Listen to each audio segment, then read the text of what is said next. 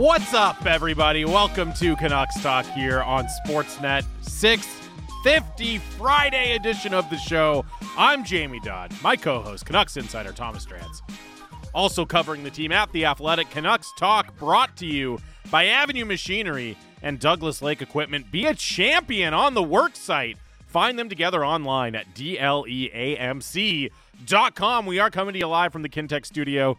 Kintec, Canada's favorite orthotics provider, powered by thousands of five star Google reviews. Sore feet, what are you waiting for? 650 650 is the Dunbar Lumber text line. What's going on, Drancer? Canucks win again. Yeah, what else is new?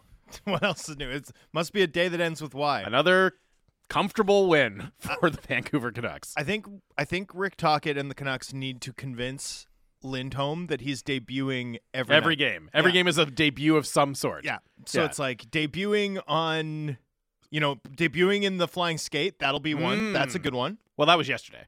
Ah, so debuting in your normal Yes. home jersey. Yes. You've still got that. Hockey Night in Canada debut at home. Ooh, there you go. Sure. Yeah. No, but you know what? We have to get thin. Like whatever it takes. Debuting against the Winnipeg Jets as a Canuck. they need to come up with debuts because the guy kills it. The debutante. He, uh, Elias Lindholm. the debutant. That's right. Just coming out ball after coming out ball for Elias Lindholm here as a member of the Vancouver Canucks. Uh, yeah, no, another two goals for him. Uh, let's get right into it. Lots to get into today, so let's do the whiteboard.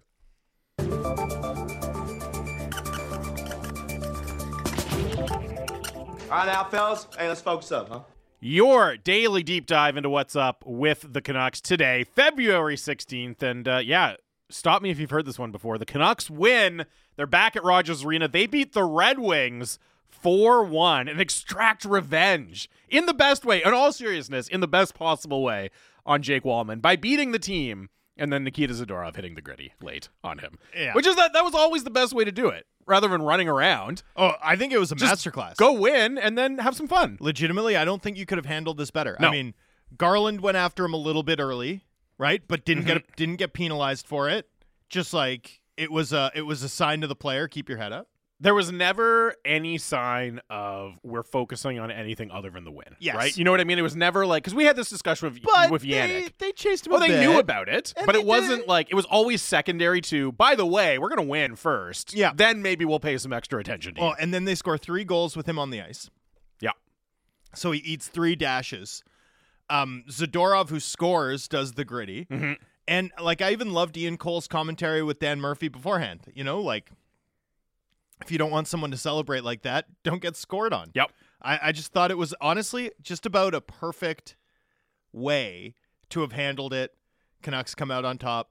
Wah wah for Jake Walman. And the Jake uh, Walt I thought the. Zadorov quote after the game too, as well. Yeah. I think he I think he used it twice actually. He liked it so much. First in a walk off with uh with Bick and Sad on the post game show, and then also in the media scrum where they asked him if he's been practicing the gritty. Not as much as the guys in red do, which is pretty good. Pretty good from Very Nikita Zadorov. Uh, so yeah, no, that that element of it was handled basically uh, as well as it possibly could have been by the Vancouver Canucks. As you mentioned, you know, a lot of focus on obviously Elias Lindholm playing his first game in uh, in Rogers Arena as a Canuck. Also focus on the third line, given what they would do without Dakota Joshua there. Um, overall, what do you think of the game from uh, just kind of a, a run of play perspective? Yeah, I thought it was a dominant first half for Vancouver. I don't think they were necessarily at their best, quote unquote, or or, or whatever. I don't. I, I. It didn't feel to me like they generated a lot of really high quality scoring chances. Yeah, I don't know if I would call it dominant. I thought they. I thought they controlled the game and just were able to set up shop in the Red Wings zone at will, five on five, for the first thirty minutes of the game. Mhm. Um, and then and then it felt like too many penalties kind of took the wind out of Yeah. their sail in the second half and just sort of allowed. I mean, Detroit didn't hang around, and that the result wasn't really in suspense. But Detroit was testing them perhaps more than you'd you'd have appreciated. In part because the Canucks were shorthanded so often, and in part because there's a cost to being shorthanded so often. But for the first half hour, it was like every time the Canucks wanted to establish zone time, um, they were able to. It, that that's what it felt like to me. I thought the Hughes uh, Hronek pair was excellent. Um, I didn't I didn't know that anything else from the team's game was at, at as high a level as that Mhm. pair. Um, but yeah, I mean, it was uh, it was a really solid performance uh, in building the lead, in my view. I thought Yeah. it was I thought it was one of their better games uh, in a couple weeks. I don't think it was dominant, but it was just there was also no doubt about who the better team was at any point Yeah. in the game. You know what I mean? It was just kind of that we don't need to be dominant necessarily to show that we're better than the Detroit Red Wings. And I think the biggest thing that stands out to me is just they they were never under any pressure. Really, there was never there were very very few like hairy moments. I know Pat, uh, I know Thatcher Demko had to make a, a few big saves, including one on Patrick Kane late on the penalty on the penalty kill. But at five on five, it was just a very calm game by the Canucks. Now, do you want to see them, as you said, maybe sp- generate a few more scoring chances? Yeah, absolutely. But if that's your kind of baseline to fall back on against, you know, good but not great teams like the Detroit Red Wings, I mean, you're going to win a lot of games. You're going to have a lot of results like that night if uh, if that's kind of your your not your highest gear, but a, a notch or two down, and you're still able to play like that. Yeah, that's kind of my takeaway. I, I agree with that. the The defense played again. I just, you know, I'm honestly just sometimes so surprised by the way that this team's able to manufacture goals absent really high dangerous uh, uh, opportunities. You know, like it's we've seen it 10, 15 times this season. I mean, long distance JT Miller goal off a turnover, long distance Elias Lindholm wrist shot. That wrist shot was sick, by the way. It was a, Um, a really good shot. yeah. Still from a, a way too far out for Yeah. you know the goalie wants it back, Goalie obviously. 100% wants it but back. that was a wicked shot. It was a wicked shot. And then um, Zadorov, blink if you miss it. And then the Lindholm, the, uh, you know, they had one goal basically off a, off a real, uh, like in the home plate area scoring chance. And it's it just, but it we've seen this same script from this team so often that at some point it's just like, yep, that's just kind of what they do. Especially, especially if your goaltender's having anything like an off night. hmm They will find a way to put pucks past you, no doubt about it. Uh, what do you think of the the Swedish line, Nils Hoglander with Elias Pettersson and Elias Lindholm? Because I know Rick Tocchet had uh, a lot of praise for, or at least some praise for Nils Hoglander after the game, and you know we were talking about it on the show yesterday. It feels like he sh- he's deserve he, he's deserving of a long look in the top six at this point, and you know that line clicks a little bit. He makes some good plays, and it feels like Tocchet is starting to appreciate uh, more and more what Hoglander can do in that type of role. I just want to tell everyone in advance that like Swedish House Mafia will never be a nickname for a line. First of all, everyone needs to chill on the line nicknames. like just there's been like one that's really stuck in the last like 30 years of Canucks history. That's the West Coast Express. well, Lotto's Lotto's stuck. Lotto line. Sorry. Okay, two. The Lotto line. Yeah. There's been two in the last like 30 years that have really stuck. So let's just like The the mattress line. yeah. That was good at least. Yeah, that's like funny, but it's like that's a that's a footnote I- at best. I just don't like every time they put three Swedish players together or whatever. It's like Swedish House Mafia, and it's like, stop it. yeah. Just- unless it's gold, unless it's like solid gold, we don't need to do the line name thing. It's just and it- it- for shorthand, we just call it the Swedish line. That's fine. Doesn't need to be more than that. We don't need to go any farther. Well, I, or you can just call it the Lindholm line. That's true. on, That's like true. a normal person. Anyway, um, I thought it was fine. I thought it was fine. Yeah. I thought Hoglander played really well, to be honest. Yeah, me too. I It- thought Lindholm played really well. I still I still like Pettersson better in the middle, but I definitely agree with Rick Tocchet that Lindholm's the center. Mm. You know, so it, it, it'll be interesting to navigate at the end of the day. If you have too many centermen, that's a good problem to have, right? That's like, a yeah, we're not gonna we're not gonna good spend problem time to have. um, breaking that down. Uh, the I, I thought the Miller line was better than the, the Swedish line. All right. Personally, I I I, I really like that Miller Boeser Suter fit. Honestly, I really like it. I want to see more of it. Um, and then and, and then I honestly thought the most interesting thing was Garland less than ten minutes five on 5 Mhm. He played the fourth fewest minutes, which I, I think that that line wasn't bad or anything. It didn't have its normal joie de vivre. Nope. Uh, its normal Joshua Yeah. driven Devive. de vivre. That was an intensely stupid joke. I'm sorry. I loved it. Um, hit me in the solar plexus. Anyway, but okay, so the, here's my question to you: How much does Joshua's size help keep Garland and Blueger's minutes higher? I think probably a lot. I, I mean, I wouldn't have thought that yesterday, talking about how that line might perform, but seeing the usage last night, I, I started wondering, like, you know, does Joshua's defensive reliability and his size earn more rope for that line in general? Um, early returns, only one game. Doesn't sound like Joshua will play Saturday, so we'll Mhm. probably see this sample expand a little bit further. Hopefully, not too much further. But um, you know that that to me is a major storyline because that line's been such a crucial part of how this team plays. And you know, if if Garland's going to play like true third line, fringe fourth line minutes, I mean, you are taking some clicks off your fastball.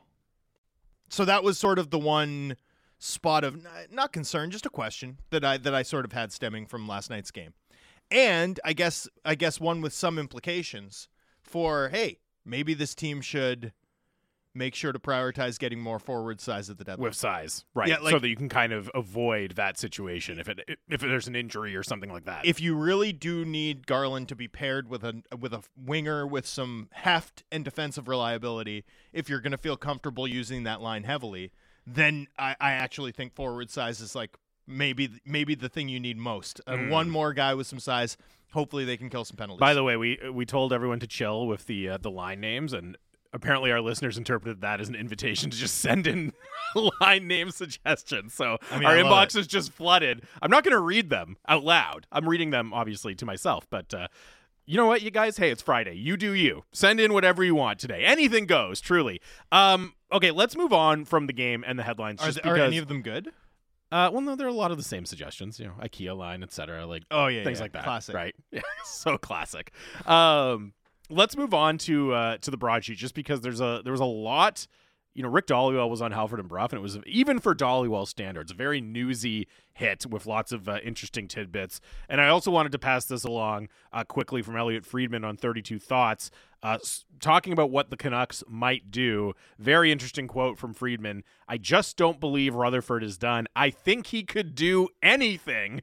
And he also says, yes, they'll consider chemistry because they've had such a good year. How much do you want to rock the boat?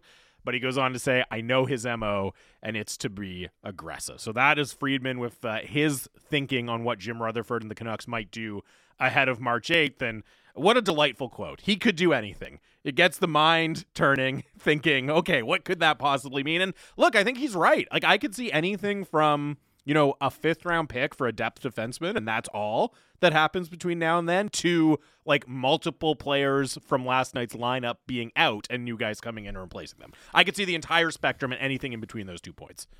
Yeah, let's go. um, yeah, I mean, if something big comes comes their way, I'm sure they'll pounce. I, I like that. I, I like the idea, 100%. especially with the way this team is positioned. I love the idea of using, you know, And honestly, every win to me is more like you could say like, well, hey, they're winning. Do you need to tinker? But to me, every win pushes more in this is the year, right? Like every time they win a game, every time they have a good showing, to me that moves the needle slightly to let's go out, let's go out and try to do something else uh, to move the needle even more. Right. Yeah. I, sure. I, I, I'm I'm okay with that logic, but for me, it's more that I like the idea of buying at the deadline with the long term in mind. Mm. I like the Hampus Lindholm, Charlie Coyle, Boston Bruins model. If you're gonna pay anyway, right? If you're if you're gonna pay and, and part with assets anyway for a rental, might as well bring in real value. Might as well bring in you know something to strengthen like a three or four year Mhm. that that Demko Hughes window uh, that we've been talking about on this program anyway.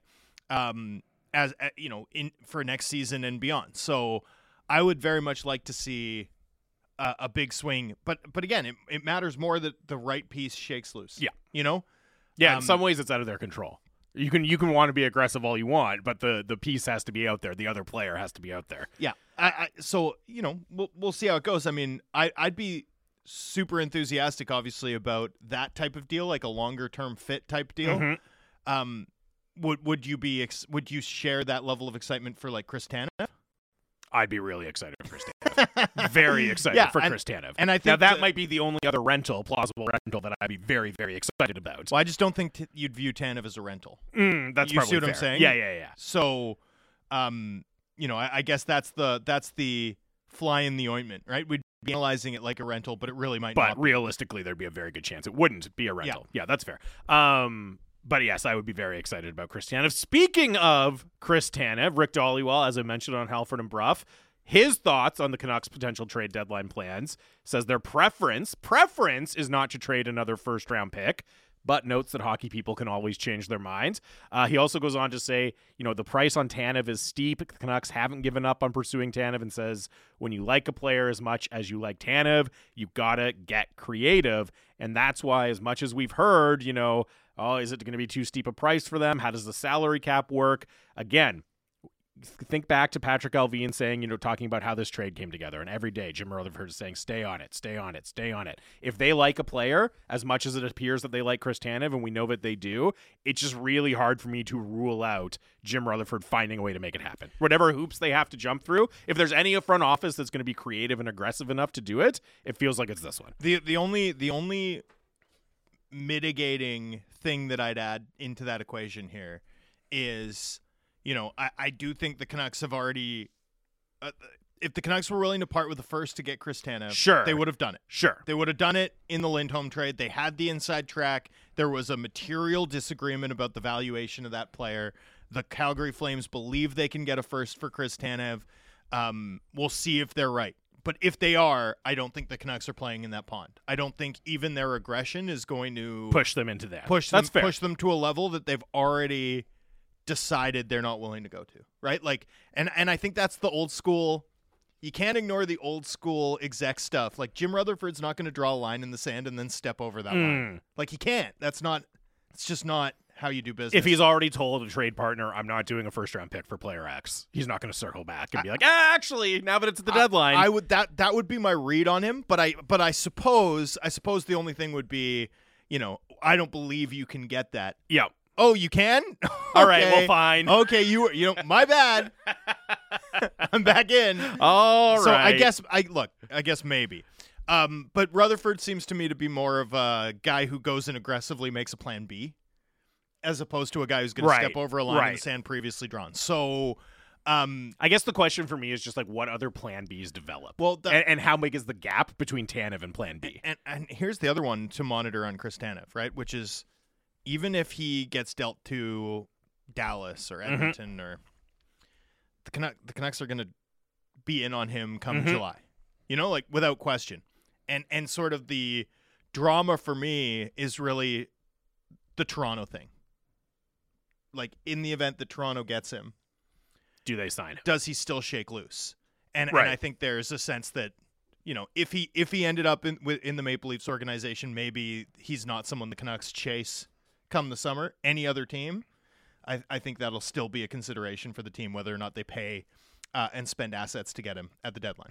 That's the dynamic there. Yeah, uh, that makes sense. Um, okay, I just want to run through a, a few other tidbits from Rick Dhaliwal here. and Maybe we can put a pin in them and kind of dive into them in a little bit more uh, detail later in the show as we continue with the whiteboard. Uh, just update on Kessel.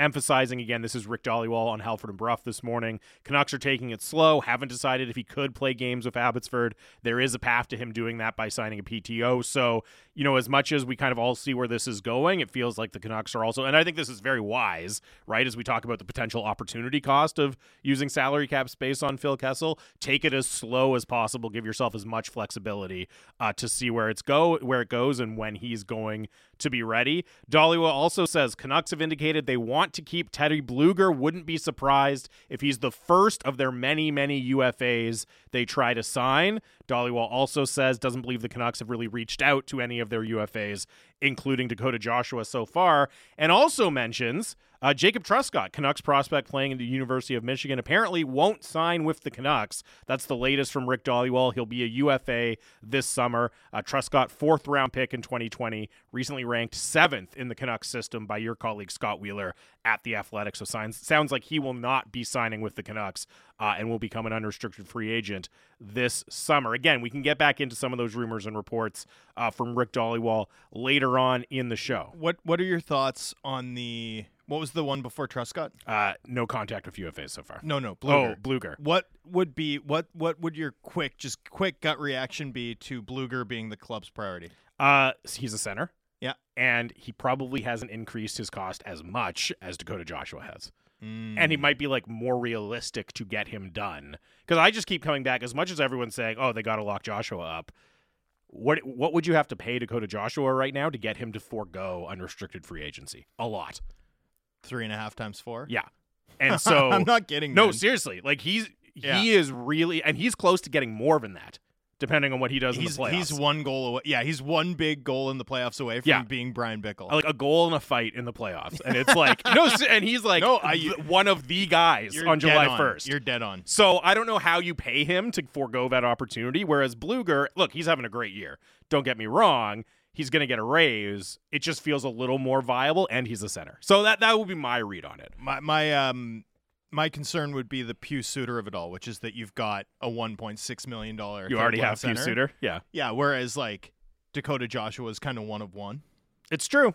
Now, now I'm sure in, internally the story would be, well, we've got Vasily Podkolzin, Mhm. but I think that's a, a lot to ask Vasily Podkolzin to score, you know, 50, uh, score goals at a 20 goal rate and be tough and defensively reliable and elite penalty killer. That's a lot. You know, like Dakota Joshua. Dakota Dakota Joshua's really changed his traject the trajectory of his career across these last two years. Yeah, no doubt about it. Um, lineup notes. Speaking of Dakota Joshua, uh, he will not play Saturday against Winnipeg. Uh, Rick Tocchet did not have any other uh, update for us on Tocchet's or, or on Joshua's timeline, I should say. So we'll see uh, what develops. The Canucks are on the ice at practice right now. I believe our guy Randeep Janda is there. Only thing I've seen is that power play one out early, getting in some practice uh, on the ice for the Canucks. So if there's any other lineup information uh, about the Canucks or news or notes from Tocchet, we will pass it along to you throughout the course of the show. Playoff odds update. Canucks win. Edmonton loses. So the Canucks now have a 78% chance to win the Pacific Division. Interestingly, Wow. Edmonton and Vegas really neck and neck for second now. Now that mostly affects who's going to have home ice in their very very likely uh, first round playoff series, but they're right neck and neck, 11 and 10% chances to win uh, the division. And then as you look at the the bottom of the Western Conference playoff race, you know, St. Louis uh, beats Edmonton last night. Nashville gets rocked. Calgary loses. Seattle wins. So it's like a really mixed night of results. So you're looking at a pretty tight spread. Minnesota, St. Louis, Nashville, Calgary, Seattle, all projected to finish between 89 and 87 points. So really like a five-way toss-up. Basically a roll of the dice between those five teams to see who was gonna uh, gonna be in that second wild card spot. And of course, fairly likely, not a guarantee by any stretch, but fairly likely that that could end up being uh, the Canucks' first round playoff opponent. Yeah, the uh, the Blues. The Blues. I mean, they've they've The really- model really doesn't like the Blues as much No. as they've been hot recently. It's still very, very low on them as a team. So Yep. they don't. They're still only a 20 percent chance to make the playoffs. but it whereas, like, feels like, they Minnesota's like 33 percent, but the Blues are feel like they've kind of got the inside track now a little. hundred percent. They've they've given themselves a bit of a lead. That was a pretty impressive four goal outburst for them Mhm. against a, a, very good Oilers team. Um, Canucks for the betting odds. The Canucks and the Jets have opened. Canucks have opened as minus one thirty home favorites. Jets plus one ten road dogs. That's that's pretty close to just a home ice advantage gap Mhm. from from Vegas in, in their assessment of uh, the Canucks and the, you know, frankly reeling of late Winnipeg Jets. Uh, over under is set at five and a half. Um, oh well, six. I guess six is consensus. You can get it at five and a half in some places. Uh, with Steam on the over, you can get plus money on the over. Hellebuyck remains the favorite to win the Vezina, by the way, minus 175. Demko plus 325.